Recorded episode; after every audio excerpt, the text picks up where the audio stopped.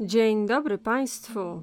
Wita Was Amelia oraz nasz kolega podcastu Piotr. Cześć wszystkim. I y, od razu chcę zaznaczyć, że ten podcast nie jest profesjonalny. Jedynym kryterium, y, według którego dobieramy naszych gości, to jest to, czy są naszymi kolegami.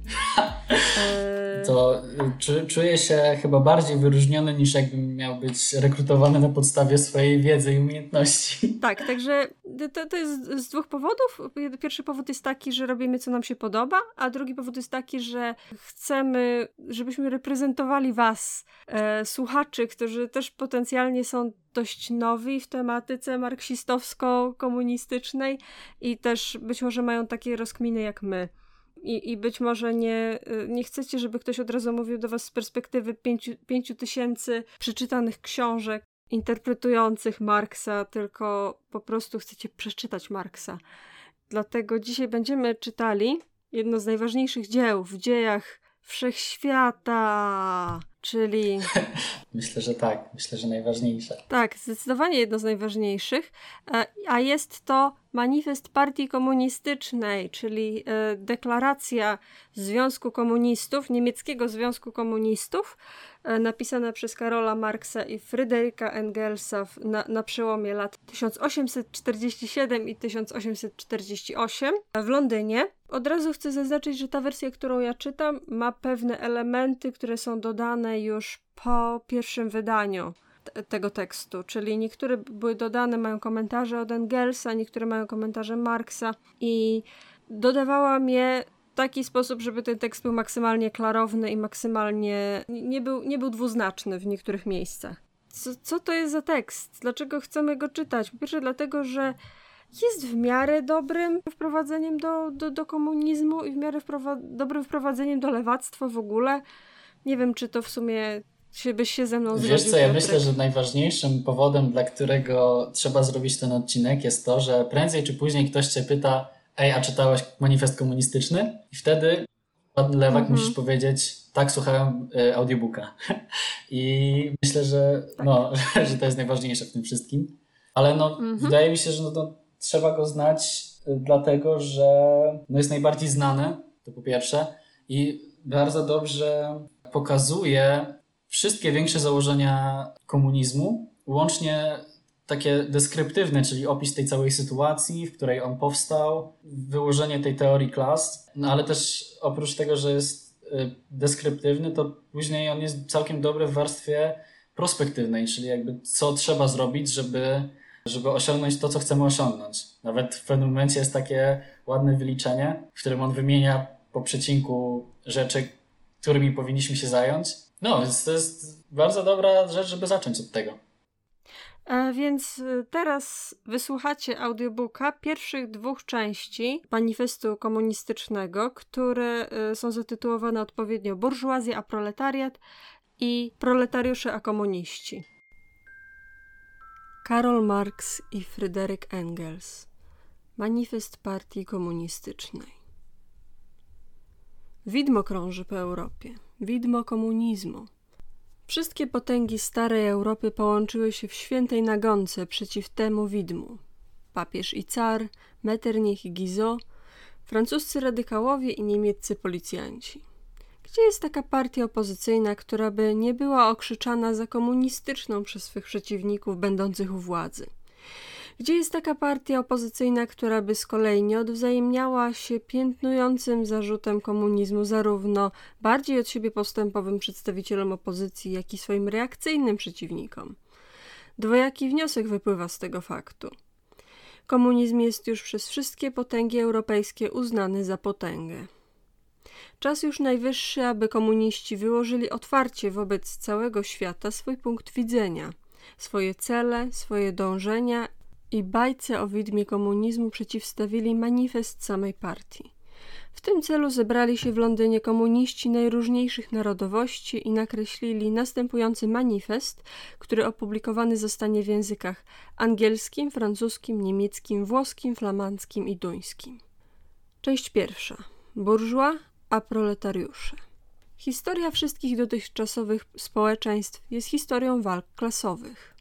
Wolny i niewolnik patrycjusz i plebejusz, feudał i chłop poddany, majster cechowy i czeladnik, Krótko mówiąc, ciemiężscy i uciemiężeni pozostawali w stałym do siebie przeciwieństwie. Prowadzili nieustanną, już to ukrytą, już to jawną walkę, walkę, która za każdym razem kończyła się rewolucyjnym przeobrażeniem całego społeczeństwa albo wspólną zagładą walczących klas. We wcześniejszych epokach historycznych spotykamy prawie wszędzie zupełne rozczłonkowanie społeczeństwa na różne stany, wielostopniową hierarchię stanowisk społecznych. W starożytnym Rzymie mamy patrycjuszów, rycerzy, plebejuszów i niewolników, w wiekach średnich panów feudalnych, wasali, majstrów cechowych, czeladników, chłopów poddanych i ponadto jeszcze w obrębie każdej niemal z tych klas znowu odrębne szczeble. Nowoczesne społeczeństwo burżuazyjne, które się wyłoniło z upadającego społeczeństwa feudalnego, nie zniosło przeciwieństw klasowych. Stworzyło tylko w miejsce dawnych nowe klasy, nowe warunki ucisku, nowe formy walki. Nasza epoka, epoka burżuazji, wyróżnia się jednak tym, że uprościła przeciwieństwa klasowe. Całe społeczeństwo rozszczepia się coraz bardziej na dwa wielkie wrogie obozy, na dwie wielkie, wręcz przeciwstawne sobie klasy burżuazję i proletariat. Z chłopów poddanych średniowiecza wywodzili się mieszczanie grodowi pierwszych miast. Z mieszczaństwa grodowego rozwinęły się pierwsze elementy burżuazji. Odkrycie Ameryki i drogi morskiej dookoła Afryki otworzyło przed rosnącą burżuazją nowe tereny. Rynek wschodnioindyjski i chiński, kolonizacja Ameryki, stosunki wymienne z koloniami, pomnożenie środków wymiany i w ogóle towarów wywołały niebywały rozkwit handlu, żeglugi, przemysłu, a w tym samym spowodowały szybki rozwój czynnika rewolucyjnego w rozpadającym się społeczeństwie feudalnym. Dotychczasowy feudalny, czyli cechowy sposób produkcji przemysłowej nie wystarczał już do zaspokojenia wzrastającego wraz z nowymi rynkami zapotrzebowania. Miejsce jego zajęła manufaktura. Majstrowie cechowi zostali wyparci przez przemysłowy stan średni. Podział pracy między rozmaitymi korporacjami ustąpił miejsca podziałowi pracy wewnątrz poszczególnego warsztatu. Ale rynki wciąż się poszerzały, wciąż wzrastało zapotrzebowanie. Manufaktura również już nie wystarczała. Wówczas para i maszyny zrewolucjonizowały produkcję przemysłową.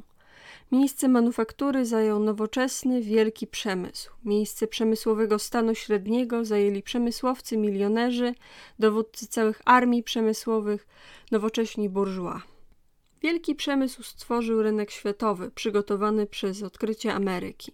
Rynek światowy wywołał niebywały rozwój handlu, żeglugi, środków komunikacji lądowej. Rozwój ten wpłynął z kolei na rozrost przemysłu, a w tym samym stopniu, w jakim rozwijał się przemysł, handel, żegluga, koleje żelazne, w tym samym stopniu rozwijała się burżuazja.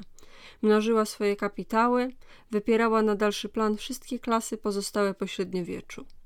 Widzimy zatem, że nowoczesna burżuazja sama jest wytworem długiego procesu rozwojowego, szeregu przewrotów w sposobie produkcji i wymiany. Każdemu z tych szczebli rozwoju burżuazji towarzyszyły odpowiednie zdobycze polityczne – Uciśniony stan, poddany władzy panów feudalnych, uzbrojone i samorządne zrzeszenia w komunie, tu niezależna republika miejska, ówdzie ponoszący ciężary podatkowe stan trzeci monarchii. Później w okresie manufaktury przeciwwaga szlachty w monarchii stanowej albo absolutnej, główna podstawa wielkich monarchii w ogóle, wywalczyła sobie wreszcie burżuazja od czasu powstania wielkiego przemysłu i rynku światowego wyłączne panowanie polityczne w nowoczesnym państwie parlamentarnym. Nowoczesna władza państwowa jest jedynie komitetem zarządzającym wspólnymi interesami całej klasy burżuazyjnej. Burżuazja odegrała w historii rolę w najwyższym stopniu rewolucyjną. Burżuazja tam, gdzie doszła do władzy, zburzyła wszelkie feudalne, patriarchalne, idylliczne stosunki. Pozrywała bezlitośnie wielorakie więzy feudalne, które przykuwały człowieka do jego naturalnego zwierzchnika i nie pozostawiała między ludźmi żadnej innej więzi oprócz nagiego interesu, oprócz wyzutej ze wszelkiego sentymentu zapłaty gotówką. Świętobliwe dreszcze pobożnej egzaltacji, rycerskiego zapału, drobnomieszczańskiej żywności zatopiła w lodowatej wodzie egoistycznego wyrachowania. Godność osobistą sprowadziła do wartości wymiennej, a zamiast niezliczonych uwierzytelnionych dokumentami dobrze nabytych wolności, wprowadziła jedną jedyną, pozbawioną sumienia wolność handlu. Słowem, wyzysk osłonięty złudzeniami religijnymi i politycznymi zastąpiła wyzyskiem jawnym, bezwstydnym, bezpośrednim, nagim. Burżuazja zdarła aureole świętości ze wszystkich rodzajów zajęć, które otaczano dotychczas szacunkiem i na które spoglądano z nabożną czcią. Lekarza, prawnika, duchownego, poetę, uczonego obróciła w swoich płatnych, najemnych robotników. Burżuazja zdarła ze stosunków rodzinnych ich tkliwie sentymentalną zasłonę i sprowadziła je do nagiego stosunku pieniężnego. Burżuazja ujawniła, że brutalne stosowanie siły, które reakcja tak podziwia w średniowieczu, znajdowało godne uzupełnienie w najbardziej gnuśnym próżniactwie. Dopiero burżuazja pokazała, co może sprawić ludzka działalność. Dokonała ona całkiem innych cudów niż zbudowanie egipskich piramid, rzymskich wodociągów i gotyckich katedr. Odbyła pochody zgoła inne niż wędrówki ludów i wyprawy krzyżowe. Burżuazja nie może istnieć bez nieustannego rewolucjonizowania narzędzi produkcji, a więc stosunków produkcji, a więc całokształtu stosunków społecznych. Natomiast Pierwszym warunkiem istnienia wszystkich dawniejszych klas przemysłowych było zachowanie bez zmian starego sposobu produkcji. Ustawiczne przewroty w produkcji, nieustanne wstrząsy ogarniające całość życia społecznego, wieczna niepewność i wieczny ruch odróżniają epokę burżuazyjną od wszystkich poprzednich. Wszystkie stężałe, zaśniedziałe stosunki wraz z ich nieodłącznymi od nich z dawien dawno uświęconymi pojęciami i poglądami ulegają rozkładowi – Wszystkie nowo powstałe stają się przestarzałe, zanim zdążą skostnieć. Wszystko, co stanowe i zakrzepłe, znika. Wszystko, co święte, uległo sprofanowaniu i ludzie muszą wreszcie spojrzeć trzeźwym okiem na swoją pozycję życiową, na swoje wzajemne stosunki. Potrzeba coraz szerszego zbytu dla jej produkcji gna burżuazję po całej kuli ziemskiej. Wszędzie musi ona się zagnieździć, wszędzie zadomowić, wszędzie zadzierzgnąć stosunki. Przez swoją eksploatację rynku światowego burżuazja nadała produkcji i konsumpcji wszystkich krajów charakter kosmopolityczny. Ku wielkiemu żalowi reakcjonistów usunęła przemysłowi spod nóg grunt narodowy. Odwieczne gałęzie narodowe przemysłu uległy zniszczeniu i są dalej co dzień niszczone. Są wypierane przez nowe gałęzie przemysłu, których wprowadzenie staje się kwestią życia dla wszystkich cywilizowanych narodów przez gałęzie, które wytwarzają surowce już nie miejscowe, lecz sprowadzane z najodleglejszych stref i których fabrykaty spożywane są nie tylko w kraju, ale także we wszystkich częściach świata. Miejsce dawnych potrzeb zaspokajanych przez wyroby krajowe zastępują nowe, których zaspokojenie wymaga produktów najodleglejszych krajów i klimatów. Dawna lokalna i narodowa samowystarczalność i odosobnienie ustępują miejsca wszechstronnym stosunkom wzajemnym, wszechstronnej współzależności narodów. I to zarówno w produkcji materialnej, jak i w produkcji duchowej. Wytwory duchowe poszczególnych narodów stają się wspólnym dobrem. Jednostronność i ograniczoność narodowa staje się coraz bardziej niemożliwa, a z wielu literatur narodowych i regionalnych powstaje literatura światowa. Dzięki szybkiemu udoskonaleniu wszystkich narzędzi produkcji, dzięki niezwykłemu ułatwieniu komunikacji, burżuazja wciąga w nurt cywilizacji wszystkie, nawet najbardziej barbarzyńskie narody. Niskie ceny jej towarów to owa ciężka artyleria, za pomocą której burżuazja burzy wszystkie mury chińskie, zmusza do kapitulacji najbardziej zawziętą nienawiść barbarzyńców do cudzoziemców. Pod groźbą zagłady zniewala wszystkie narody do przyswojenia sobie burżuazyjnego sposobu produkcji. Zniewala je do wprowadzenia u siebie tzw. Tak cywilizacji, to znaczy do stania się burżua. Słowem, stwarza sobie świat na obraz i podobieństwo swoje. Burżuazja podporządkowała wieś panowaniu miasta. Stworzyła olbrzymie miasta, zwiększyła w wysokim stopniu liczbę ludności miejskiej w porównaniu z wiejską i wyrwała w ten sposób znaczną część ludności z idiotyzmu życia wiejskiego. Podobnie jak uzależniła wieś od miasta, tak samo uzależniła kraje barbarzyńskie i półbarbarzyńskie od krajów cywilizowanych. narody chłopskie od narodów burżuazyjnych, wschód od zachodu. Burżuazja coraz bardziej likwiduje stan rozdrobnienia środków produkcji, rozdrobnienia własności i rozproszenia ludności. Skupiła ona ludność, scentralizowała środki produkcji i skoncentrowała własność w niewielu rękach. Nieuniknionym tego następstwem jest centralizacja polityczna. Niezależne, zaledwie sprzymierzone tylko z sobą prowincje o odmiennych interesach, ustawach, rządach i systemach celnych zostały zespolone w jeden naród, z jednym rządem, jednym ustawodawstwem, jednym narodowym interesem klasowym, jedną granicą celną. W ciągu swego stuletniego zaledwie panowania klasowego burżuazja stworzyła siły wytwórcze znacznie liczniejsze i potężniejsze niż wszystkie poprzednie pokolenia razem. Ujarzmienie sił przyrody, rozpowszechnienie maszyn, zastosowanie chemii w przemyśle i rolnictwie, żegluga parowa, koleje żelazne, telegrafy elektryczne, przysposobienie pod uprawę całych części świata, uspławnienie rzek, całe rzesze ludności jakby wyczarowane z podziemi, które z poprzednich stuleci przypuszczało, że takie siły wytwórcze drzemią w łonie pracy społecznej. Widzimy zatem środki produkcji i wymiany, na których podłożu kształtowała się burżuazja, zostały wytworzone w społeczeństwie feudalnym. Na pewnym szczeblu rozwoju tych środków produkcji i wymiany, stosunki, w których odbywała się produkcja i wymiana w społeczeństwie feudalnym, feudalna organizacja rolnictwa i manufaktury, słowem feudalne stosunki własności, przestały odpowiadać rozwiniętym już siłom wytwórczym. Hamowały one produkcję zamiast jej sprzyjać. Zamieniły się w równie liczne okowy. Musiały zostać rozsadzone i zostały rozsadzone. Miejsce ich zajęła wolna konkurencja z odpowiadającym jej ustrojem społecznym i politycznym, z ekonomicznym i politycznym panowaniem klasy burżuazji. Na naszych oczach odbywa się podobny ruch burżuazyjne stosunki produkcji i wymiany, burżuazyjne stosunki własności, nowoczesne społeczeństwo burżuazyjne, które wyczarowało tak potężne środki produkcji i wymiany, podobne jest do czarnoksiężnika, które nie może już opanować wywołanych przez się potęg podziemnych. Od dziesięcioleci dzieje produkcji i handlu są tylko dziejami buntu nowoczesnych sił wytwórczych przeciw nowoczesnym stosunkom produkcji, przeciw stosunkom własności, które są warunkami istnienia burżuazji i jej panowania. Dość wymienić kryzysy handlowe, które ponawiając się periodycznie coraz groźniej stawiają pod znakiem zapytania istnienie całego społeczeństwa burżuazyjnego.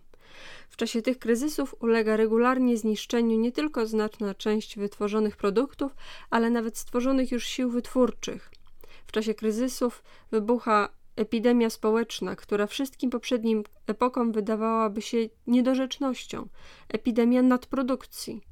Społeczeństwo zostaje nagle cofnięte do stanu chwilowego barbarzyństwa. Wydaje się, że klęska głodowa, powszechna wojna niszczycielska pozbawiła je wszelkich środków utrzymania. Wydaje się, że przemysł, handel zostały unicestwione. A dlaczego? dlatego że społeczeństwo posiada za dużo cywilizacji, za dużo środków utrzymania, za dużo przemysłu, za dużo handlu. Siły wytwórcze, którymi ono rozporządza, nie służą już rozwojowi cywilizacji burżuazyjnej i burżuazyjnych stosunków własności. Przeciwnie, stały się one nazbyt dla tych stosunków potężne. Są przez nie hamowane, a gdy tę zaporę pokonują, wtrącają całe społeczeństwo burżuazyjne w stan nieładu zagrażają istnieniu burżuazyjnej własności. Stosunki burżuazyjne stały się zbyt ciasne, żeby mogły ogarnąć bogactwo, jakie wytworzyły. W jaki sposób przezwycięża burżuazja kryzysy?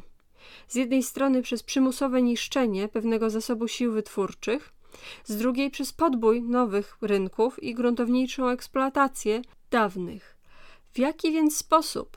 W ten sposób, że przygotowuje kryzysy bardziej rozległe, wszechogarniające i bardziej potężne, a zmniejsza środki zapobiegania kryzysom. Oręż, za pomocą którego burżuazja powaliła feudalizm, zwraca się teraz przeciw samej burżuazji. Ale burżuazja nie tylko wykuła oręż, który niesie jej zagładę. Stworzyła także ludzi, którzy tym orężem pokierują. Nowoczesnych robotników, proletariuszy. W miarę jak rozwija się burżuazja, to znaczy kapitał, rozwija się też proletariat. Klasa nowoczesnych robotników, którzy dopóty tylko istnieć mogą, dopóki znajdują pracę – i którzy pracę znajdują tylko dopóty, dopóki praca ich pomnaża kapitał. Ci robotnicy, zmuszeni do sprzedawania się od sztuki, są towarem jak każdy inny artykuł handlu. To też na równi z innymi towarami podlegają wszelkim zmiennościom konkurencji, wszelkim wahaniom rynku. Praca proletariuszy na skutek rozpowszechnienia maszyn i podziału pracy zatraciła wszelkie cechy samodzielności, a wraz z tym wszelki powab dla robotnika. Staje się on zwykłym dodatkiem do maszyny. Wymaga się odeń tylko czynności najprostszych, najbardziej jednostajnych, do wyuczenia się najłatwiejszych. Koszt robotnika ogranicza się zatem niemal wyłącznie do środków żywności niezbędnych do jego utrzymania i zachowania jego gatunku. A cena towaru, a więc również pracy, równa się kosztom jego produkcji. Dlatego w miarę jak praca staje się bardziej odstręczająca, zmniejsza się płaca. Co więcej, w miarę tego, jak, jak wzrasta zastosowanie maszyn i podział pracy, zwiększa się także masa pracy, bądź skutek zwiększenia liczby godzin pracy, bądź też skutek zwiększenia ilości pracy wymaganej w danym okresie czasu, przyspieszenia biegu maszyn itd. Nowoczesny przemysł wykształcił drobny warsztat patriarchalnego majstra w wielką fabrykę przemysłowego kapitalisty. Masy robotnicze stłoczone w fabryce organizowane są po żołniersku. Jako zwykli szeregowcy przemysłu, robotnicy oddani są pod dozór całej hierarchii podoficerów i oficerów. Są niewolnikami nie tylko klasy burżuazyjnej, burżuazyjnego państwa, są każdego dnia o każdej godzinie ujarzmiani przez maszynę, przez nadzorcę, a przede wszystkim przez poszczególnych burżua fabrykantów.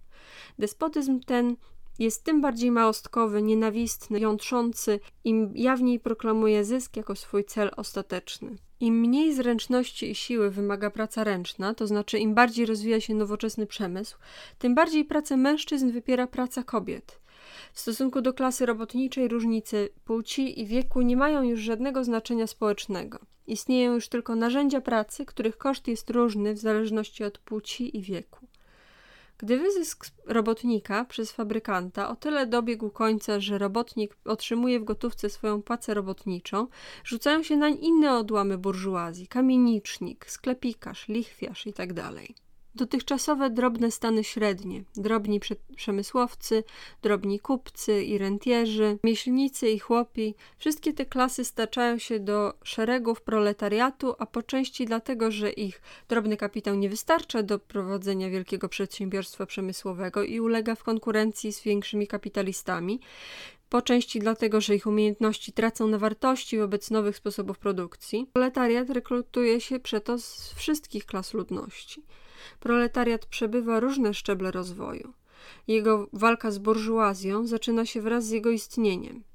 Z początku walczą poszczególni robotnicy, potem robotnicy jednej fabryki, następnie robotnicy jednej gałęzi pracy w jednej miejscowości przeciwko pojedynczemu burżua, który ich bezpośrednio wyzyskuje.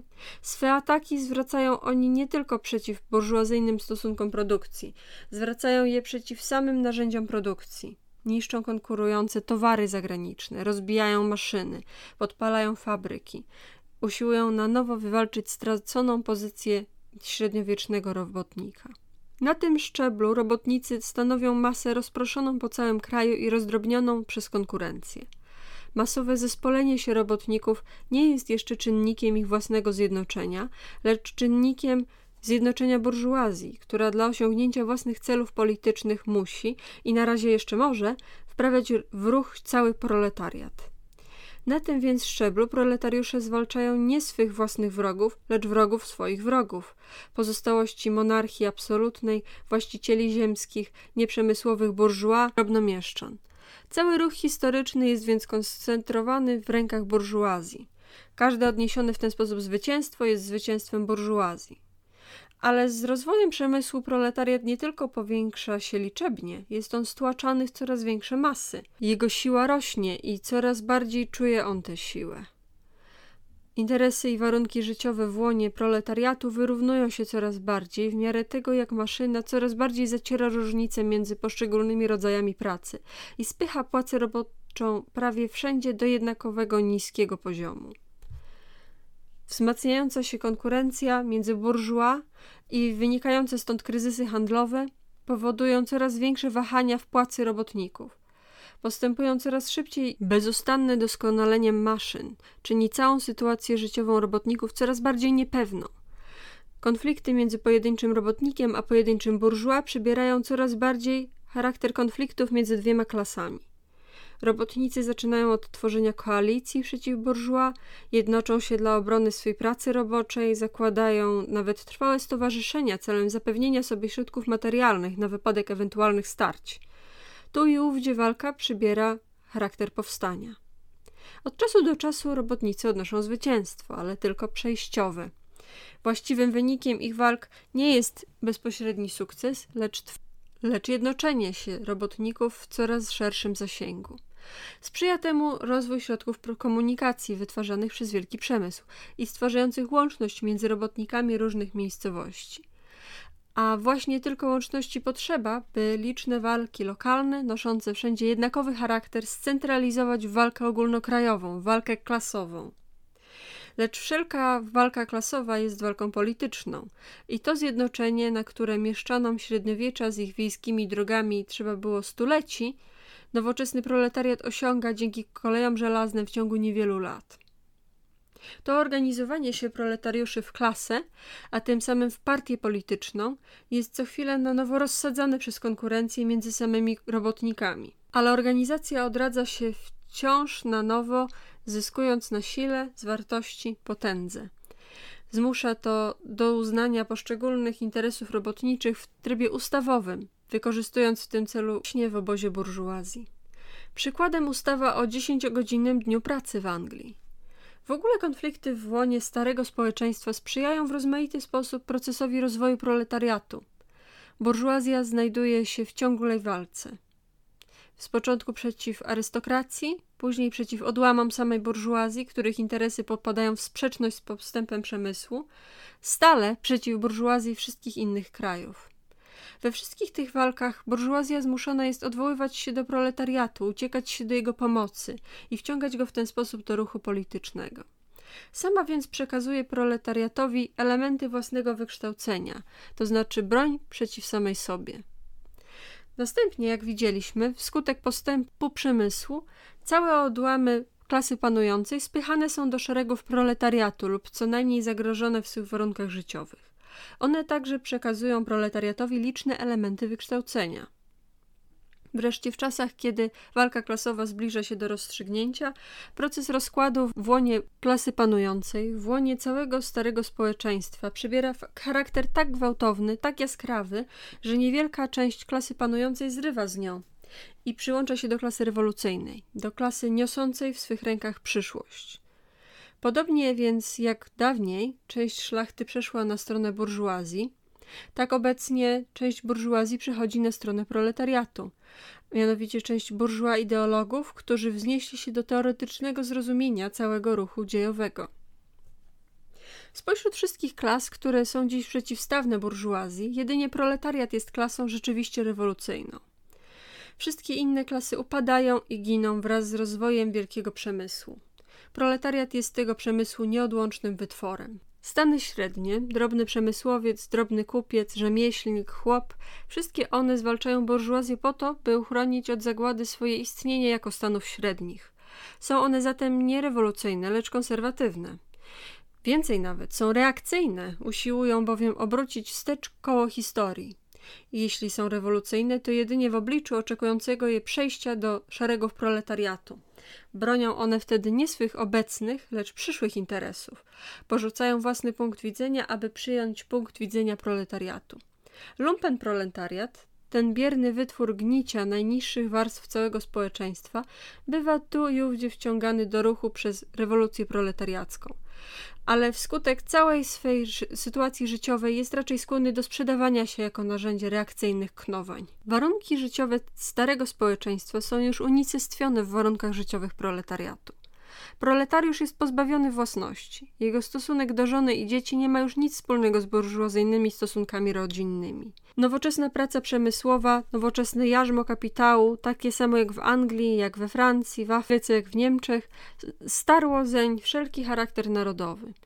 Prawo, moralność, religia to dla niego przesądy burżuazyjne, za którymi kryją się określone interesy burżuazji. Wszystkie dawne klasy, które zdobywały władzę, starały się utrwalić uzyskaną już przez się pozycję życiową przez podporządkowanie całego społeczeństwa warunkom zabezpieczającym ich prawo zawłaszczania. Proletariusze mogą opanować społeczne siły wytwórcze tylko przez zniesienie swego własnego dotychczasowego sposobu zawłaszczania, a przez to samo całego dotychczasowego sposobu zawłaszczania.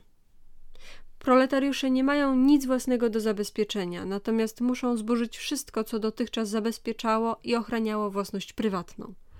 Wszystkie dotychczasowe ruchy były ruchami mniejszości lub w interesie mniejszości. Ruch proletariacki jest samodzielnym ruchem ogromnej większości w interesie ogromnej większości. Proletariat, najniższa warstwa obecnego społeczeństwa, nie może się wydźwignąć, nie może się wyprostować, nie wysadzając w powietrze całej nadbudowy warstw stanowiących oficjalne społeczeństwo. Aczkolwiek nie w treści, to jednak w swej formie walka proletariatu przeciw burżuazji jest przede wszystkim walką narodową. Proletariat każdego kraju musi się oczywiście rozprawić najpierw ze swoją własną burżuazją. Dając zarys najogólniejszych faz rozwoju proletariatu, śledziliśmy przebieg mniej lub bardziej ukrytej wojny domowej w łonie istniejącego społeczeństwa, aż do punktu, kiedy wybucha ona w otwartą rewolucję i proletariat przez obalenie przemocą burżuazji ustanawia swoje panowanie. Wszystkie dotychczasowe społeczeństwa opierały się, jak widzieliśmy, na przeciwieństwie między klasami uciskającymi i uciskanymi. Ale po to, by można było uciskać jakąś klasę, trzeba jej zapewnić warunki, w których mogłaby wlec przynajmniej niewolniczy żywot. Chłop poddany wydźwignął się w warunkach poddaństwa na członka komuny, podobnie jak drobnomieszczanin pod jarzmem feudalistycznego absolutyzmu wydźwignął się na burżua. Natomiast nowoczesny robotnik, zamiast się podnosić wraz z postępem przemysłu, coraz bardziej stacza się poniżej warunków istnienia swej własnej klasy – robotnik staje się nędzarzem, a nędza rozwija się jeszcze szybciej niż ludność i bogactwo.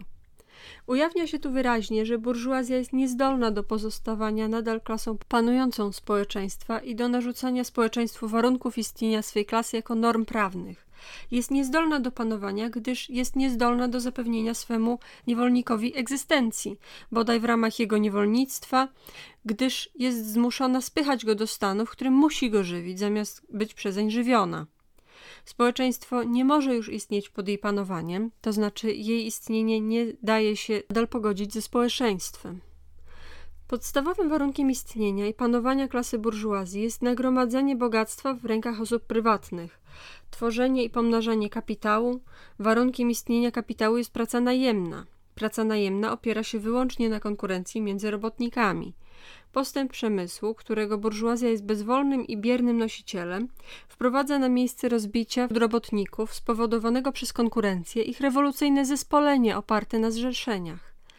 Wraz z rozwojem wielkiego przemysłu usuwa się przeto spod nóg burżuazji sama podstawa, na której wytwarza ona i przywłaszcza sobie produkty. Wytwarza ona przede wszystkim swoich własnych grabarzy. Jej zagłada i zwycięstwo proletariatu są równie nieuniknione. Część druga. Proletariusze a komuniści. W jakim stosunku pozostają komuniści do proletariuszy w ogóle? Komuniści nie stanowią odrębnej partii przeciwstawiającej siebie innym partiom robotniczym. Nie mają interesów odrębnych od interesów całego proletariatu. Nie wysuwają odrębnych zasad, według których chcieliby kształtować ruch proletariacki. Komuniści tym tylko różnią się od innych partii proletariackich, że z jednej strony w walkach toczonych przez proletariuszy różnych narodów podkreślają i wysuwają na czoło wspólne, niezależne od narodowości interesy całego proletariatu. Z drugiej zaś strony tym, że na rozmaitych szczeblach rozwoju, przez które przechodzi walka między proletariatem a burżuazją, reprezentują stale interesy ruchu jako całości praktyce więc komuniści są najbardziej zdecydowaną, wciąż naprzód prącą częścią partii robotniczych wszystkich krajów, w teorii wyprzedzają pozostałą masę proletariatu z rozumieniem warunków przebiegu i ogólnych wyników ruchu proletariackiego. Najbliższy cel komunistów jest ten sam, co wszystkich innych partii proletariackich: kształtowanie proletariatu w klasę, obalenie panowania burżuazji, zdobycie władzy politycznej przez proletariat. Tezy teoretyczne komunistów nie opierają się bynajmniej na ideach, na zasadach wymyślonych lub odkrytych przez tego czy owego naprawiacza świata. Są one jedynie ogólnym wyrazem rzeczywistych stosunków istniejącej walki klas, wyrazem dokonującego się na naszych oczach ruchu dziejowego. Zniesienie dotychczasowych stosunków własności nie jest czymś właściwym specjalnie komunizmowi. Wszystkie stosunki własności podlegały ciągłym zmianom historycznym, ciągłym przeobrażeniom historycznym. Rewolucja francuska na przykład zniosła własność feudalną na rzecz własności burżuazyjnej. Tym, co wyróżnia komunizm, jest nie zniesienie własności w ogóle, lecz zniesienie własności burżuazyjnej. Ale nowoczesna burżuazyjna własność prywatna jest ostatnim i najpełniejszym wyrazem wytwarzania i zawłaszczania produktów opartego na przeciwieństwach klasowych i na wyzysku jednych ludzi przez drugich. W tym sensie komuniści mogą zawrzeć swą teorię w jednym zwrocie zniesienie własności prywatnej. Zarzucano nam komunistom, jakobyśmy chcieli znieść własność osobiście zdobytą, własnym wysiłkiem zapracowaną, własność, która jakoby tworzy podstawę wszelkiej osobistej wolności, działalności i samodzielności. Zapracowana, osobiście zdobyta własnym wysiłkiem zarobiona własność. Czy mówicie o drobnomieszczańskiej, drobnochłopskiej własności, poprzedniczce własności burżuazyjnej? Nie mamy potrzeby jej znosić. Zniósł ją i znosi codziennie rozwój przemysłu. A może mówicie o nowoczesnej burżuazyjnej własności prywatnej? Czy jednak praca najemna, praca proletariusza stwarza mu własność? Bynajmniej. Stwarza ona kapitał, to znaczy własność, która wyzyskuje pracę najemną, własność, która może się pomnażać jedynie pod warunkiem, że wytwarza nową pracę najemną, aby ją na nowo wyzyskiwać. Własność w dzisiejszej swej postaci jest uwarunkowana przeciwieństwem między kapitałem a pracą najemną. Rozpatrzmy obie strony tego przeciwieństwa. Być kapitalistą znaczy to zajmować nie tylko czysto osobiste, ale społeczne stanowisko w produkcji. Kapitał jest wytworem zbiorowym i może być uruchomiony tylko przez zbiorową działalność wszystkich członków społeczeństwa. Kapitał nie jest więc potęgą osobistą, lecz społeczną. To też przekształcenie kapitału we własność zbiorową, należącą do wszystkich członków społeczeństwa, nie będzie przekształceniem własności osobistej we własność społeczną. Przekształceniu ulega jedynie społeczny charakter własności. Traci ona swój klasowy charakter. Przejdźmy do pracy najemnej. Przeciętną ceną pracy najemnej jest minimum płacy roboczej, to znaczy suma środków do życia niezbędnych do utrzymania przy życiu robotnika jako robotnika. To więc, co robotnik najemny zawłaszcza z tytułu swojej działalności, wystarcza jedynie do reprodukcji jego nagiego bytu. Nie zamierzamy bynajmniej znosić tego osobistego zawłaszczania produktów pracy służących bezpośrednio do reprodukowania życia, zawłaszczania nie pozostawiającego żadnej nadwyżki, która by mogła dać władzę nad cudzą pracą. Chcemy znieść tylko nikczemny charakter tego zawłaszczania, przy którym robotnik żyje tylko po to, by pomnażać kapitał i tylko o tyle, o ile wymaga tego interes klasy panującej. W społeczeństwie burżuazyjnym praca żywa jest tylko środkiem do pomnażania pracy nagromadzonej. W społeczeństwie komunistycznym praca nagromadzona jest tylko środkiem do rozszerzania, wzbogacania, wznoszenia na wyższy poziom procesu życiowego robotników. W społeczeństwie burżuazyjnym przeszłość panuje więc nad teraźniejszością. W społeczeństwie komunistycznym teraźniejszość nad przeszłością. W społeczeństwie burżuazyjnym kapitał obdarzony jest samodzielnością i osobowością, podczas gdy działająca jednostka jest pozbawiona samodzielności i osobowości. I zniesienie tego stosunku nazywa burżuazja zniesieniem osobowości i wolności.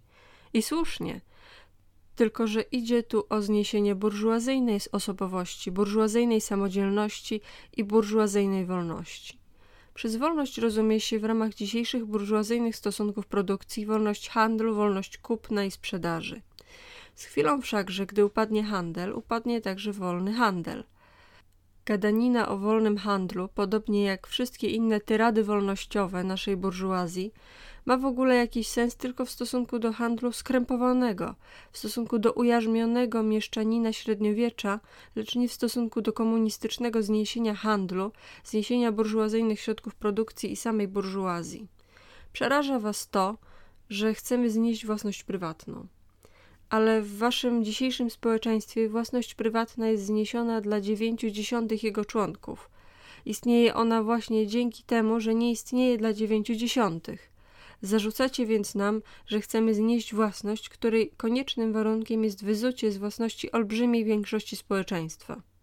Słowem, zarzucacie nam, że chcemy znieść waszą wolność. Tego istotnie chcemy.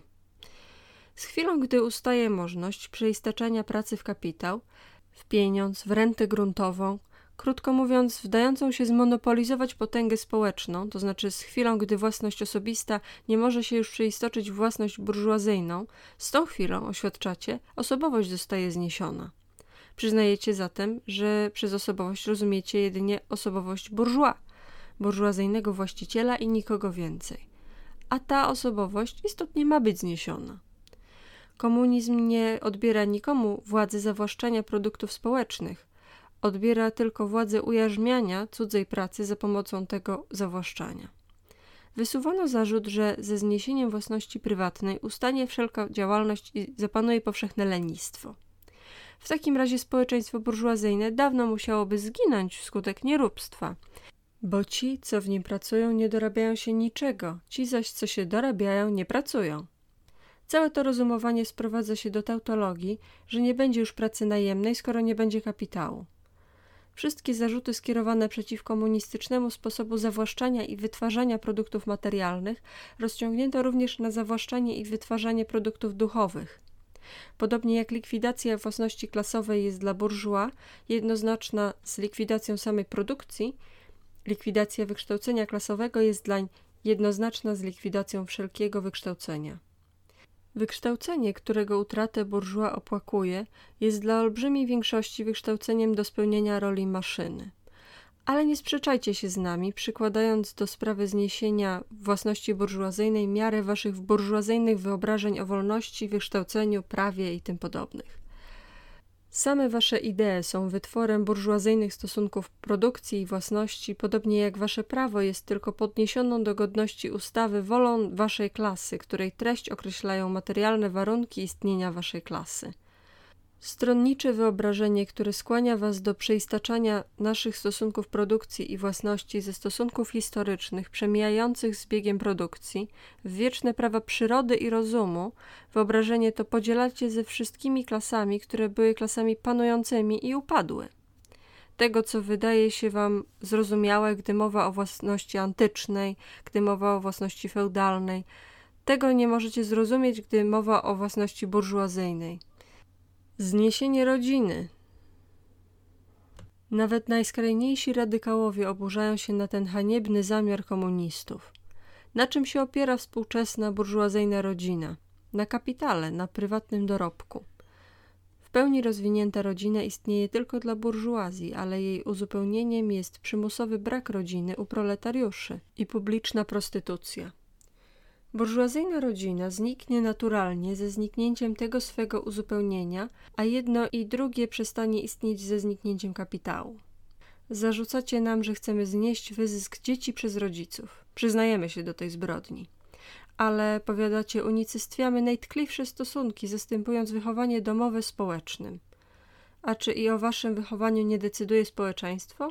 Przez stosunki społeczne, w których się wasze wychowanie odbywa, przez mniej lub bardziej pośrednią czy bezpośrednią ingerencję społeczeństwa za pomocą szkoły itd., tak oddziaływanie społeczeństwa na wychowanie nie jest wynalazkiem komunistów.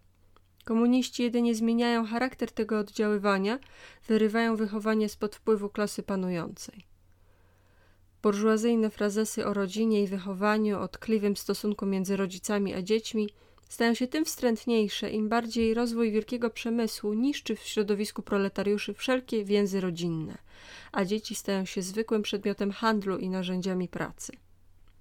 Ale wy, komuniści, chcecie wprowadzić wspólność żon, wrzeszczy chórem cała burżuazja. Burżua widzi w swojej żonie zwykłe narzędzie produkcji. Słyszy, że narzędzia produkcji mają być wspólnie użytkowane, i naturalnie nie może wyobrazić sobie nic innego niż to, że ten sam los spotka także kobiety. Nie domyśla się, że chodzi właśnie o to, by znieść taką sytuację kobiety, w której jest ona zwykłym narzędziem produkcji. Nie ma zresztą nic śmieszniejszego niż wysoce moralne oburzenie naszych burżua z powodu rzekomej oficjalnej wspólności żon u komunistów. Komuniści nie mają potrzeby wprowadzać wspólności żon. Istniała ona niemal zawsze. Nasi burżua, nie zadowalając się tym, że mają do dyspozycji żony i córki swych robotników, nie mówiąc już o prostytucji oficjalnej, znajdują szczególną przyjemność we wzajemnym uwodzeniu swoich małżonek. Małżeństwo burżuazyjne jest w rzeczywistości wspólnością żon.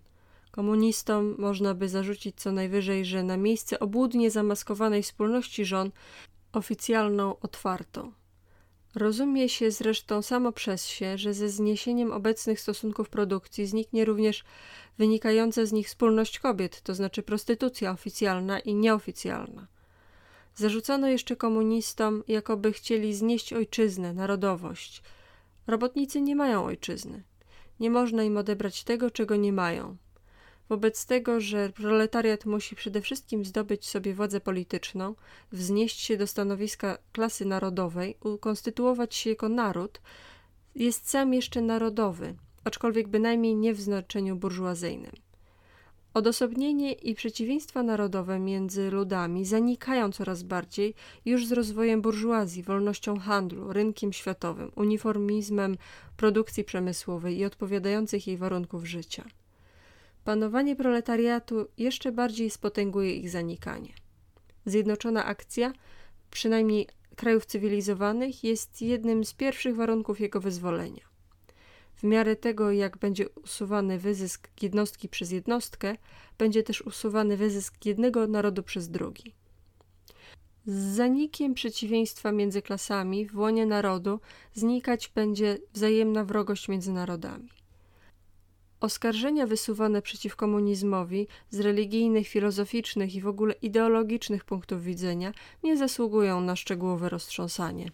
Czyż trzeba głębokiej wnikliwości, by zrozumieć, że wraz z warunkami życia ludzi, ich stosunkami społecznymi, bytem społecznym, zmieniają się także ich wyobrażenia, poglądy, pojęcia, słowem także ich świadomość. Czegoż dowodzi historia idei, jeżeli nie tego, że produkcja duchowa przeobraża się wraz z materialną. Ideami panującymi każdej epoki były zawsze tylko idee klasy panującej. Mówi się o ideach rewolucjonizujących całe społeczeństwo. W ten sposób stwierdza się tylko fakt, że w łonie starego społeczeństwa wytworzyły się pierwiastki nowego, że rozkładowi dawnych warunków życia towarzyszy rozkład dawnych idei. Gdy świat starożytny chylił się ku upadkowi, Dawne religie zostały zwyciężone przez religię chrześcijańską. Gdy w wieku XVIII idee chrześcijańskie zostały pokonane przez ideę oświecenia, społeczeństwo feudalne toczyło przedśmiertną walkę z rewolucyjną wówczas burżuazją. Idee wolności sumienia i wyznania wyrażały tylko panowanie wolnej konkurencji w dziedzinie sumienia. Ale, powiedzą, Idee religijne, moralne, filozoficzne, polityczne, prawne itd. Tak przeobrażały się oczywiście w przebiegu rozwoju historycznego. Religia, moralność, filozofia, polityka, prawo ostawały się jednak zawsze mimo tych przeobrażeń. Istnieją nadto prawdy wieczyste, jak wolność, sprawiedliwość i tym podobne, wspólne wszystkim ustrojom społecznym, a komunizm znosi wieczyste prawdy, znosi religię, moralność, Zamiast nadać im nową formę, staje więc w sprzeczności z całym dotychczasowym rozwojem historycznym. Do czego się sprowadza to oskarżenie? Cała dotychczasowa historia społeczeństwa przebiegała w przeciwieństwach klasowych, przybierających w różnych okresach różne formy. Jakiekolwiek jednak formy przybierały te przeciwieństwa, wyzysk jednej części społeczeństwa przez drugą był faktem wspólnym dla wszystkich ubiegłych stuleci. Nic więc dziwnego, że świadomość społeczna wszystkich tych stuleci, mimo całej swej różnorodności i odmienności, obraca się w pewnych wspólnych formach, w takich formach świadomości, które zanikną doszczętnie dopiero z zupełnym zniknięciem przeciwieństw klasowych. Rewolucja komunistyczna jest najradykalniejszym zerwaniem z tradycyjnymi stosunkami własności. Nic dziwnego, że w swym przebiegu zniesie ona również najradykalniejsze zerwanie z tradycyjnymi ideami. Dość jednak o zarzutach burżuazji przeciw komunizmowi. Widzieliśmy już wyżej, że pierwszym krokiem rewolucji robotniczej jest wydźwignięcie proletariatu do stanowiska klasy panującej, wywalczenie demokracji. Proletariat użyje swego panowania politycznego na to, by krok za krokiem wyrwać z rąk burżuazji cały kapitał, scentralizować wszystkie narzędzia produkcji w ręku państwa. To znaczy w ręku zorganizowanego jako klasa panująca proletariatu i możliwie szybko zwiększyć masę sił wytwórczych. Początkowo może się to oczywiście dokonać tylko za pomocą despotycznych targnięć w prawo własności i w burżuazyjne stosunki produkcji, a więc za pomocą posunięć, które ekonomicznie wydają się niedostateczne i nieuzasadnione, które jednak w przebiegu ruchu przerastają same siebie i są nieuniknione jako środki przewrotu w całym sposobie produkcji.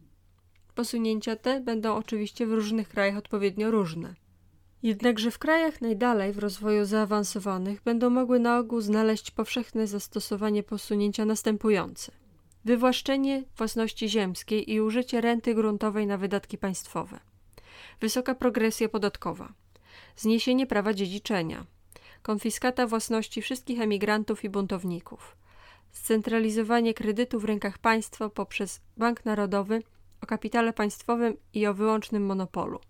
Scentralizowanie środków transportu w rękach państwa, zwiększenie liczby fabryk państwowych, narzędzi produkcji, udostępnianie gruntów do uprawy i ich melioracja według społecznego planu. Jednaki przymus pracy dla wszystkich, utworzenie armii przemysłowych, zwłaszcza dla rolnictwa. Zespolenie rolnictwa i przemysłu, działanie w kierunku stopniowego usunięcia przeciwieństwa między miastem a wsią, publiczne i bezpłatne wychowanie wszystkich dzieci zniesienie pracy fabrycznej dzieci w jej dzisiejszej postaci, połączenie wychowania z produkcją materialną itd., tak itd. Tak Gdy w przebiegu rozwoju znikną różnice klasowe i cała produkcja zostanie skupiona w rękach zrzeszonych jednostek, władza publiczna utraci swój charakter polityczny. Władza polityczna we właściwym znaczeniu jest zorganizowaną przemocą jednej klasy w celu uciskania innej. Gdy w walce z burżuazją proletariat siłą rzeczy jednoczy się w klasę, poprzez rewolucję staje się klasą panującą i jako klasa panująca znosi przemocą dawne stosunki produkcji, to wraz z tymi stosunkami produkcji znosi warunki istnienia przeciwieństw klasowych, znosi w ogóle klasy i tym samym swoje własne panowanie jako klasy. Miejsce dawnego społeczeństwa burżuazyjnego z jego klasami i przeciwieństwami klasowymi zajmuje zrzeszenie, w którym swobodny rozwój każdego jest warunkiem swobodnego rozwoju wszystkich. No dobra, to teraz przyszła część na y, dyskusję i opowiadanie, debatę, dyskurs, rozprawkę. Jakie, ma, jakie są Twoje wrażenia, Piotrze, z tej lektury? Wiesz co? Ja ogólnie podchodziłem do manifestu kilkukrotnie i jak byłem młodszy, to, to była dla mnie ogólnie trudna lektura. W sensie, no głównie dlatego, że to było napisane 150 lat temu, ale wydaje mi się, że po jakimś czasie już się do tego przekonałem i już nie jest aż takie zawiłe i zagmatwane, jakie się wydawało na samym początku, ale to może po prostu przez, przez to, że kilka razy przez to, przez to już przeszedłem. No i mi się ogólnie podoba ten taki ton, w którym on jest pisany, w takim, takim trochę patetycznym, ale takim też, też polemicznym. Akt. Też podoba mi się, że to jest pisane w takim tonie tak. trochę jak dialog, że mówicie coś tam, coś tam o nas, nie? A my odpowiadamy coś tam, coś tam. No.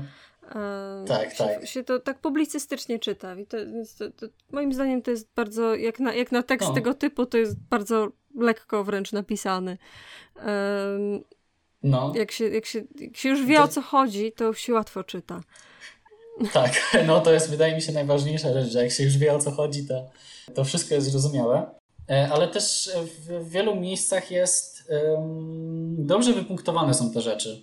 Są takie fragmenty, gdzie ewidentnie on daje ci oręż do ręki i mówi trzymaj idź orać tym prawaków, nie? Myślę, czy reakcjonistów, burżuazję, czy kogokolwiek, kto się z tobą nie zgadza. I powiem nawet, że w wielu miejscach on się odwołuje do, y, podejmując ten taki dialog e, z oponentem, on się odwołuje do tych samych rzeczy i tych samych tematów, które są teraz. I nadal po 150 mhm. latach prawica czy reakcja zawsze, y, używa tych samych argumentów. I zawsze robi argumenty, to co chcecie zakazać szczoteczek do zębów, albo mhm. wiecie, to co teraz kolektywizować żony. I mhm. minęło 150 lat te żarty po stronie prawicy nadal są. Odpowie Marks już na nie odpowiedział 150 lat temu, a nadal one są. Dokładnie. I zaraz jeszcze do tych konkretnych argumentów przejdziemy, ale najpierw e, chciałam się odwołać do czegoś, co jest na samym początku, bo właściwie to jest coś, co zostało dodane później w, w uwadze Engelsa do, do późniejszego wydania, którego to, to jest uwaga, która jest dłuższa, więc jej nie przeczytałam, ale teraz chciałabym ją przeczytać, że przez burżuazję należy rozumieć klasę nowoczesnych kapitalistów, właścicieli środków produkcji korzystających z pracy najemnej.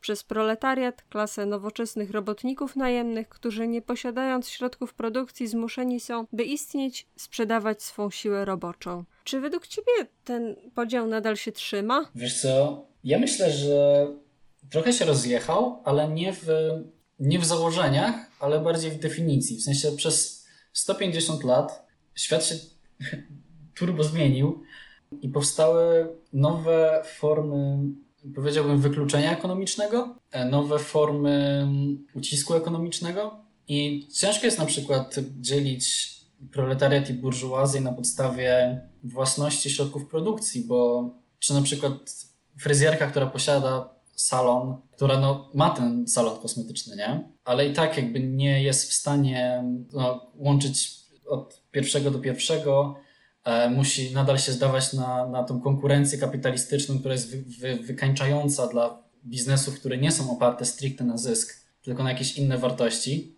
Nie powiedziałbym, że to jest burżuazja w takim rozumieniu burżuazja, Ja uważam, że właśnie Marx odpowiada na ten argument w, w tekście, jak pisze o tym, że, e, że stany średnie, takie jak drobni przedsiębiorcy, wszystkie one zwalczają burżuazję po to, by uchronić od zagłady swoje istnienie jako stanów średnich. Są one zatem nie rewolucyjne, lecz konserwatywne. I to trochę widać po wszystkich ziomkach z LinkedInu, którzy mają małą firmę, ale są, mają napisane przedsiębiorca jako zawód. Tak. I y, bardzo są mm. za tym, żeby gnoić swoich pracowników, którym nie chcą nawet płacić ZUS-u i bardzo nie chcą im płacić tego ZUS-u. Y, tak.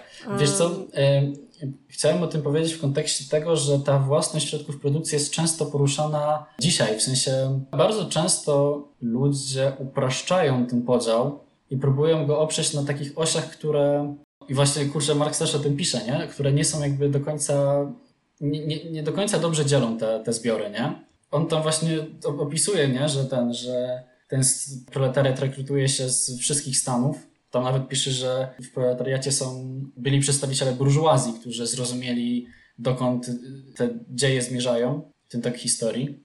Ten podział, który zaproponował Marx, jest gites. W sensie podział Marksowy jest dobry i teraz jakby ludzie próbują inaczej interpretować te dwie klasy, opierając się na przykład właśnie na, e, na tym posiadaniu środków produkcji. Ale to jest inaczej? Tak. On o tym mówi. No o tym mówi, że to się, że proletariat się rekrutuje jakby też z tych tych, z tych. Marx mówi, że proletariat się charakteryzuje tym, że nie ma środków produkcji. Na tym polega materializm historyczny. Tak, tak, ale wiesz, ale na przykład ciężko jest jakby na, nadal jakby trzymać ten, ten, ten podział w momencie, w którym wiesz, możesz jakby być, mieć środki produkcji, biorąc na przykład pod uwagę, wiesz, takich drobnych przedsiębiorców, ale takich drobnych, drobnych osoby, które na przykład, nie wiem, prowadzą salon fryzjerski albo prowadzą, nie wiem, sklep osiedlowy, nie? No, posiadają ten sklep, nie? Są jakby właścicielami tego sklepu, ale to nie, nie czyni ich, wiesz, burżuazją i nie stawia ich na równi z Jeffem Bezosem i właścicielem fabryk w XIX wieku, nie? Okej, okay, ale czy ty twierdzisz, że to się zmieniło? W sensie on ich, on ich wyróżnia jako stany średnie. On dosłownie pisze o tym, o czym ty mówisz o tych małych fryzjerkach, małych kupcach, co ma jeden stragan z warzywami albo coś takiego.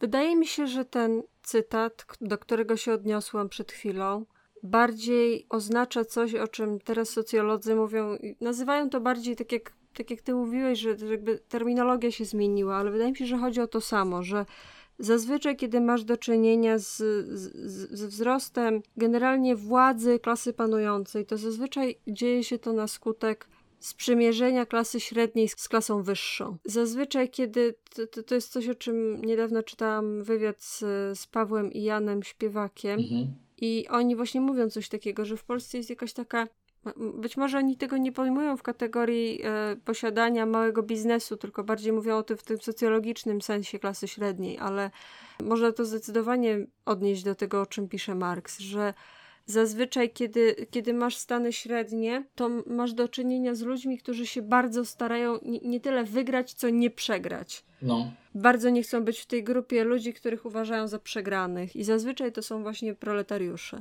czyli ludzie, których zatrudniają ci przedsiębiorcy, ci mali przedsiębiorcy. I, i wydaje mi się, że to jest właśnie porównywalne z tym, z tym, o czym mówił, z tym, o czym mówił Marx, że, so, że są one konserwatywne, bo im nie zależy na tym, żeby nie było drabiny, tylko im zależy na tym, żeby nie spać z tej drabiny. Tak, tak. Nawet nie chodzi o to, że im zależy na tym, żeby tą drabinę utrzymać, bo im, ich to nie obchodzi. Po prostu mają za, są za bardzo zajęci niespadaniem z niej, żeby się przejmować. Tak. Aczkolwiek powiem Ci, no. że wydaje mi się, że szczególnie teraz jest tak, że nawet w sensie, że można nadal wpadać w proletariat, będąc, e, nie wiem, no, posiadając jednoosobową, jednoosobową działalność gospodarczą, nie? Czy mieć jakiś, nie wiem, być e, jakimś pracownikiem kontraktowym, w sensie nie na umowie o pracę, zwłaszcza, że niedawanie umowy o pracę jest formą ucisku, nie? I wyzysku, nie? No bo wiesz, w momencie, w którym ktoś nie daje umowy o pracę, tylko wiesz, pracujesz na, na jakichś innych, no let's say śmieciówkach, które, wiesz, powodują, że to powoduje, że jakby nadal, pomimo tego, że wiesz, w tabeleczce figurujesz pod, pod nazwą jako przedsiębiorca, to nadal jesteś w stanie być częścią proletariatu, nie? A niekoniecznie stanów średnich, które próbują nie spać z drabinki, nie? No tak, bo nie masz środków produkcji. Nie, nie, nie jesteś w stanie, nawet jak jesteś powiedzmy zatrudniony na umowie śmieciowej jako programista, to nie masz środków, które, nie masz serwerowni swojej. Nie możesz sobie wstawić swojej strony na, na, to miejsce, albo swojej apki od zera zbudować i samemu, samemu ją stworzyć. Nie utrzymasz jej. Myślę, że to, to, to zdecydowanie nadal się utrzymuje do teraz, jakby te, ten, ten punkt, który, który Marx robi, że, że jasne, nikt nie twierdzi, że, że, jak masz że jak masz swoją działalność jednoosobową, to jesteś tą samą osobą, co jak masz małą restaurację, w której ludzie pracują 20-godzinne zmiany. To jakby no. wiadomo, że to nie o to chodzi. I wydaje mi się, że też e, duże źródło nieporozumienia wśród ludzi, którzy dopiero zaczynają się tam interesować e, w ogóle marksizmem i komunizmem, to jest to, że ludzie myślą, że no to co nie wolno mi, nie, nie wiem, jak jestem lekarzem samozatrudnionym, to jestem tym samym, co jak jestem wielkim prezesem Big Farmy. Nie, jakby wszystko zależy od tego, jak bardzo jesteś tak naprawdę niezależny i jak bardzo ta niezależność wpływa na to, jak bardzo możesz ucis uciskać innych. Uciskiwać. Uciskać, Uciskać chyba. Chuj wie. Jeżeli czujesz się wyzyskiwany, to jesteś wyzyskiwany. Elo. No, nie, nie, nie wiem, czy bym się, nie wiem, czy bym się, tym zgodzi, nie wiem, czy bym się stuprocentowo z tym zgodziła, bo e, myślę, że no jestem pewien, że Elon tak, Musk też uważa, że jest tak, wyzyskiwany no przez państwo, nie? Dobra. Okej, okay, to może nie jest najlepsza de mhm. definicja. Mm -hmm. I podoba mi się też, że na początku e, jeszcze Enge Hegel, Hegel. Engels robi e, taką dodatkową uwagę, że od czasu, kiedy napisano pierwszą wersję manifestu Partii Komunistycznej, odkryto dużo dowodów archeologicznych na to, że nie zawsze było tak, że istniała klasa panująca, że to nie jest jakby element e, stały dla ludzkości, tylko to jest coś, co zostało wymyślone wraz z feudalizmem, z, z początkami feudalizmu prehistoria człowieka wskazuje na to, że raczej e, gmina o wspólnym władaniu ziemią była taki, taką pierwotną formą społeczeństwa w zasadzie wszędzie na świecie. Pod tym względem e, odsyłam do odcinka numer 5, czyli odcinka o, o Inkach i Majach i Aztekach, którzy właśnie tak się zachowywali.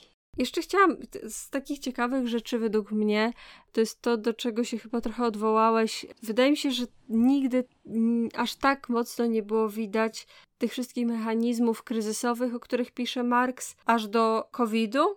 Bardzo mi się podoba ten, ten cytat, że w czasie tych kryzysów regularnie ulega zniszczeniu nie tylko znaczna część wytworzonych produktów, ale nawet już stworzonych sił wytwórczych. Tak. E, wystarczy popatrzeć na to, co się dzieje obecnie na, choćby w, w, w krajach, które są bardzo rozwinięte przemysłowo, jak wiele, jak wiele plonów jest wywalanych w związku z brakiem popytu. E, I to nawet nie brakiem popytu, bo tak naprawdę to, to, jest selektywny brak popytu. Po prostu na przykład e, farmerzy amerykańscy, którzy zajmują się hodowlem, hodowlą bydła mlecznego, muszą wylewać setki hektolitrów tysiące hektolitrów mleka dlatego że ich normalni e, kontrahenci nie, nie, nie, nie mają teraz klientów, bo na przykład są to restauracje, które musiały się zamknąć z, w związku z COVID-em, ale nawet nie biorą pod uwagę tego, że może ktoś faktycznie głoduje, bo nie ma pensji i mógłby dostać to, to mleko, tylko wolą je wylać do ścieku, albo wolą je... Tak, to, to, to też jest w tym, w przemyśle odzieżowym, że jak coś się nie sprzeda, jakieś ubrania,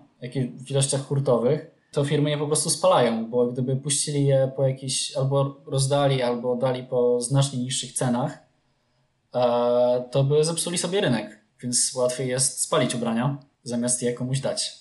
I pisze Marx, społeczeństwo zostaje nagle cofnięte do stanu chwilowego barbarzyństwa. W czasie kryzysu wybucha epidemia społeczna, która wszystkim poprzednim epokom wydałaby się niedorzecznością. Epidemia nadprodukcji. I teraz na przykład widzimy to, te, te setki ton warzyw, które są zakopywane. Tam też Marx pisze, że w kapitalizmie wszelkie przedsiębiorstwa są, są jakby głównym celem jest zysk, a nie jakieś inne wartości, co powoduje, że konkurencja rośnie do, do takich bardzo, ale to bardzo niezdrowego poziomu, e, gdzie no, to bardzo było widać na początku pandemii, gdzie ta wolnorynkowa konkurencja, która jest takim, którym się tak kapitalizm szczyci i wolny rynek się nią szczyci, że konkurencja zawsze doprowadza do najlepszych produktów, e, najlepsze jakby jakość versus cena i tak dalej, i tak dalej, e, powoduje, że no, przedsiębiorcy muszą lecieć na tak niskich marżach, że nie są w stanie niczego odłożyć, co, co było widać na początku pandemii zwłaszcza, kiedy mnóstwo tych takich mniejszych um, lokali, to były głównie lokale gastronomiczne, ale też takie kwieciarnie, takie małe biznesiki, e, wszystkie po, upadały. Bo, do, ciężko jest mieć jakiekolwiek oszczędności, gdy nie jesteś w stanie odłożyć niczego, przez to, że musisz lecieć na marżach groszowych. Zjawisko znane również jako wyścig na dno. W ogóle Marx pisał, pisał w tym momencie, że kapitalizm ogólnie próbuje i burżuazja próbuje pokazać nam, że to, co ona uważa za, za dobre dla niej, jest naturalne i jest jakby stanem rzeczy, nie? Typu no, ten wolny rynek, o tym też mówiliście w którymś z poprzednich podcastów, o tym, czy socjalizm jest naturalny dla człowieka. No i to też tutaj było, że na początku burżuazja musiała sobie poradzić z reakcją, a później jak ustaliła te swoje jakieś tam prawa i, i to, co jej pasuje, to nagle to się stało tym stanem mhm. naturalnym, nie? Już bardziej kończąc, mam taki jeszcze jedno, jedna rzecz, która wydaje mi się, że jest często nierozumiana przez osoby, które dopiero się zajmują lewactwem albo um, wręcz nie chcą się zajmować lewactwem, tylko są mu wrodzy, e, to jest to rozgraniczenie pomiędzy własnością prywatną a własnością osobistą. I to jest coś, na co Marx też odpowiada. I tutaj mam też ładny cytacik. Zarzucano nam komunistom, jakobyśmy chcieli znieść własność osobiście zdobytą, własnym wysiłkiem zapracowaną, własność, która jakoby tworzy podstawę wszelkiej osobistej wolności, działalności i samodzielności. Zapracowana, zdobyta osobiście własnym wysiłkiem zarobiona własność. Czy mówicie o drobnomieszczańskiej, drobnochłopskiej własności, poprzedniczce własności burżuazyjnej? Nie mamy potrzeby jej znosić. Zniósł ją i znosi codziennie rozwój przemysłu. I to mi się wydaje coś, co jest super trafne i nawet, bo oczywiście tutaj jakby to, to tłumaczy różnicę między własnością osobistą a własnością prywatną, że to, co da, daje ci osobistą wolność robienia w życiu tego, co chcesz, to jest coś innego niż to, co daje ci swoją wo wolność zarabiania.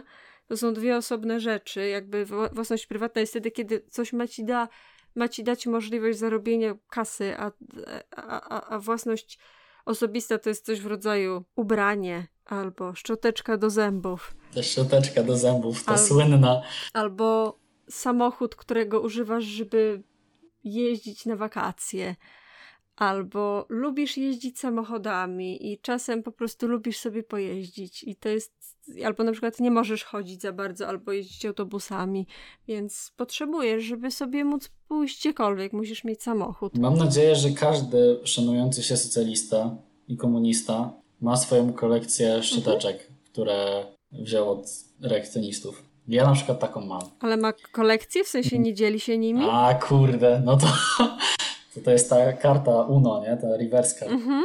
A jeszcze, jeśli chodzi o ten cytat, to coś, co zajebiście mi, do, do mnie przemówiło, jak to czytałam, bo ostatnio czytałam o, o, o tym, jak wzrasta liczba startupów, które oferują e, subskrypcje rzeczy, które nie powinny być na subskrypcję. Na przykład właśnie szczoteczki do zębów na subskrypcję. Masz elektryczną szczoteczkę do zębów, która ma jakieś tam super funkcje mycia, ale za to musisz płacić za nią co miesiąc, żeby ona działała. Albo, mm, że teraz coraz więcej marek samochodów instaluje klimatyzację na subskrypcję, że na przykład możesz sobie opłacić klimatyzację 3 miesiące w roku i tylko wtedy ona ci działa, a pozostałe miesiące ci nie działa. Z tym, z tym się wiąże bardzo jakby mm, ciekawa sprawa, też w sumie związana ze środkami produkcji. E, to jest ta subskrypcje narzędzi, które pozwalają ci wykonywać pracę typu na przykład jakieś programy graficzne. Kiedyś to było tak, że jak kupiłeś sobie program graficzny, to dostawałeś licencję na całe życie, nie? Mogłeś z tego korzystać. Nawet jak się był kryzys, straciłeś wszystko, to zawsze mogłeś usiąść i za pomocą tego wytworzyć sobie pieniądze, nie?